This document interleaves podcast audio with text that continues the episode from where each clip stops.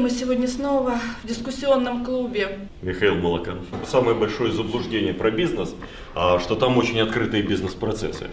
То есть а вот из-за того, что а, в бизнес часто идут люди, чтобы было все понятно, ясно, четко, отсюда и не получается использовать психоанализ, потому что психоанализ как раз подразумевает, что есть бессознательное и есть сопротивление внутренним конфликтам.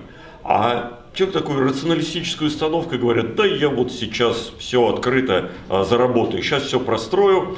А, и есть такая ошибка, а, есть заблуждение, есть иллюзия. Как говорят в бизнесе, ничего личного, только бизнес.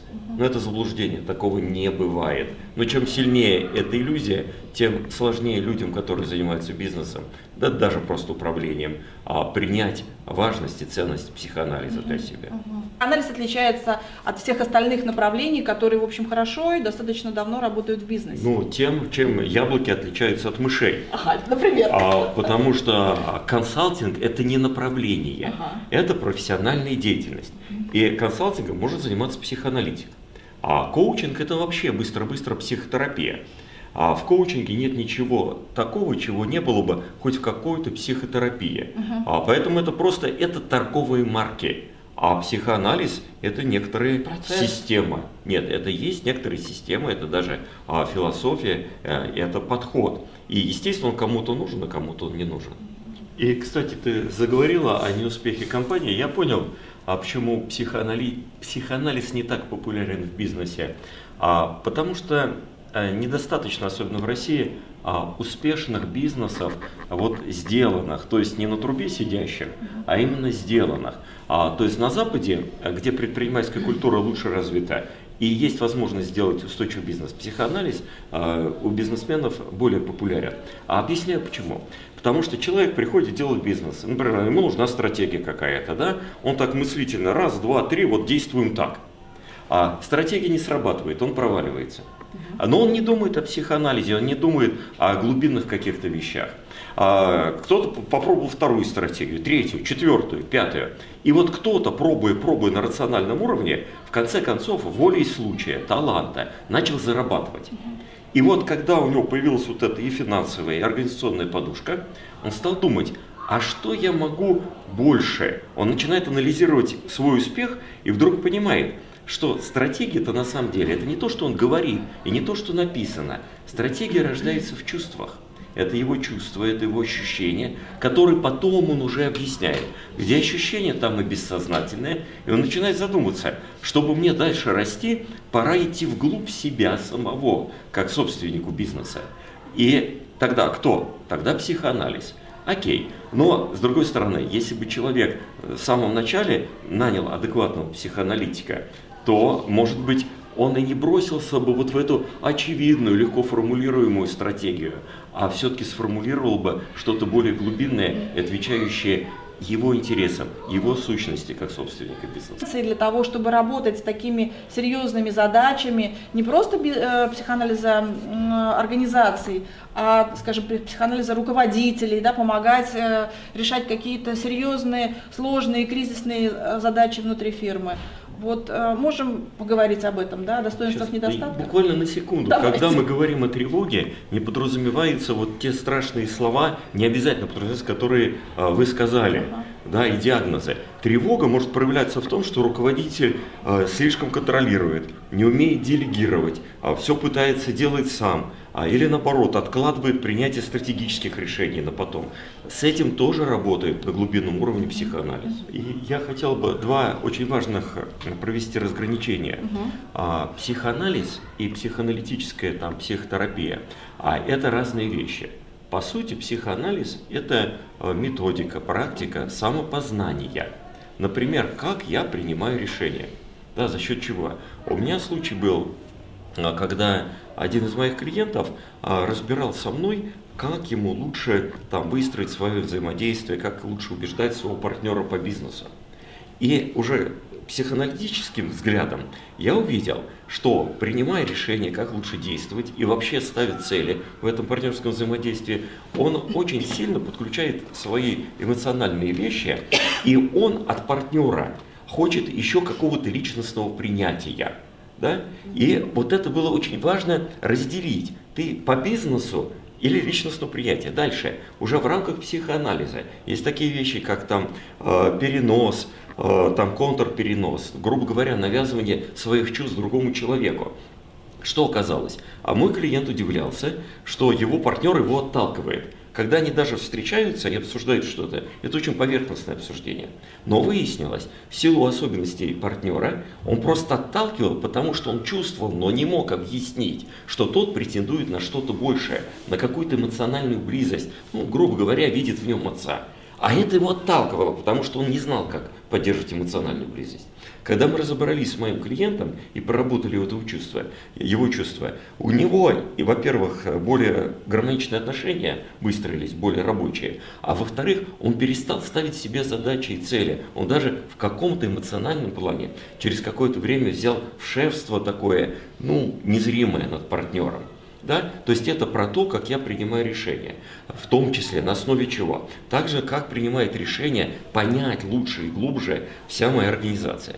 И второе важное разделение, что, конечно, с бизнесом и с организацией, и об этом Катя говорила, а, а, может работать не любой психоаналитик, да, потому что есть индивидуальные психоаналитики, которые работают с конкретным человеком, но требуется особая подготовка для работы с группами, потому что там, вот если перенос у моего партнера, у моего клиента был, то когда собирается весь там совет директоров, вся управленческая команда, там такие глюки начинаются, но они решаются привычным путем.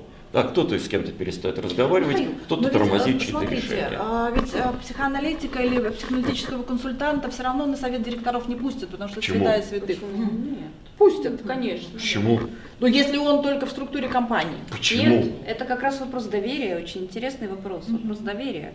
Если э, удается установить вот эти отношения доверия, то его приглашают, и это, более того, считается одной из частью такого коучингового процесса, когда мы наблюдаем за советом директоров э, в каком-то угу. регулярном э, ежедневном их процессе. Это связано с тем, готов руководитель, который заказал э, психоаналитический коучинг, готов участвовать в этом или не готов. Если руководитель говорит, забирайте команду, делайте, что хотите, дайте мне результат, вот психоаналитический метод не сработает. Есть еще одна вещь, где он, мне кажется, не сразу. Ну, То есть про мотивацию, индивидуальную мотивацию. Это про свободу внутреннюю, да. готовность честно идти туда, где будет больно и, и неприятно. Да, да, про бесстрашие. То есть, получается, это про, про путь героя. Да. Ну, это про способность, в том числе, брать на себя ответственность а, за то, как ведут твои подчиненные, а, твои директора. А, это про способность к, к осознанности, а, к выстраиванию каких-то элементарных логических умозаключений между тем, что происходит между твоим отношением и твоим поведением и так далее. А в этом смысле, конечно, например, если э, собственник компании говорит, вот сделайте, чтобы они работали, да, то здесь психоаналитик э, ну, как-то будет бессилен. И да, и можно, если он готов тратить огромное количество денег, а нанять просто там бизнес-тренеров, которые будут тренировать команду, а, будут смотреть ему в рот, а, как-то ублажать его, я имею в виду команду будет ублажать собственника бизнеса и будет э, работать не э, на него, а вопреки ему. Да, и ну, есть такая, мало таких компаний, но есть, uh-huh. когда есть небожители, совет директоров, и есть те, кто зарабатывает деньги. Ну, такое расщепление внутри компании. Но психоаналитик там не нужен, пока не созреет собственник бизнеса. Требован. Вот давайте попробуем посмотреть с этой стороны, действительно ли это такая востребованная профессия, денежная профессия, и кто может быть успешным консультантом, и каким образом можно стать консультировать бизнес. Что нужно для этого вот начинающим? Что вы можете посоветовать? Посоветовать. Про востребованность есть э, закон, не помню чего угу. имени такой. А, грубо говоря, он гласит, что 90% чего угодно это Г. А к консультантам, возможно, относится 95%. Вот, потому что это не профессия. Если дворника очень легко проверить, а, дает он результат или не дает, то про консультанта так никогда не скажешь а также как журналист. Второе, а, как стать успешным консультантом. Ну, так же, как успешным журналистом. А, Третьяков, а, бывший редактор независимой газеты, приводит ситуацию, когда выступает очень известный журналист, там, знаменитый, все, к нему подходит молодой, говорит, скажите, вот я хочу стать вот таким, как вы, хочу настоящим журналистом, известным, вот что мне делать? Он говорит, пишите. Говорит, я пишу, пишу, но делать что? Пишите, пишите. А, практикуйтесь, практикуйтесь и практикуйтесь. А дальше есть два варианта. А, первый вариант а, это у вас должно быть большое количество денег, и вы действительно ходите на очень практические курсы, там, где моделируются ситуации, ездите на Запад. Второй, вы каким-то образом пристраиваетесь э, к старшим товарищам и выступаете там, ну, как ученик, есть, да? Как, да, как ученик у ремесленника. А, ну и плюс своя собственная проработка личностная, там желательно в групповом психоанализе, чтобы вы понимали, где ваши глюки и тараканы, а где это реально какие-то вещи, которые в ваших клиентах. И чтобы вы понимали, в первую очередь, как разбираться со своими тараканами. Это просто профессиональное. Еще для собственников бизнеса.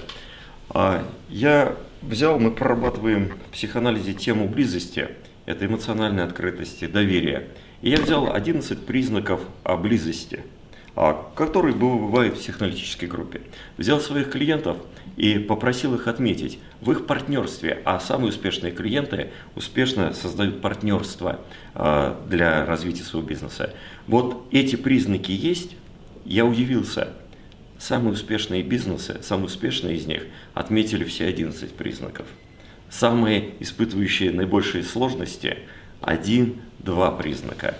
И это так же, как говорится, не делайте, понимаете, не делайте бизнес со своими близкими. Почему? Потому что там очень много чувств. Но в этой фразе не вся правда. Когда вы вступаете в реальные партнерские отношения, там появляется по бизнесу не меньше чувств, чем в семье. И в какой-то момент может прийти психоаналитик, который поможет вам распределить ваши роли, чувства после чего ваш бизнес может увеличить в оборотах за год в 10 раз и увеличиться по количеству сотрудников в 5 раз. Это реальный кейс.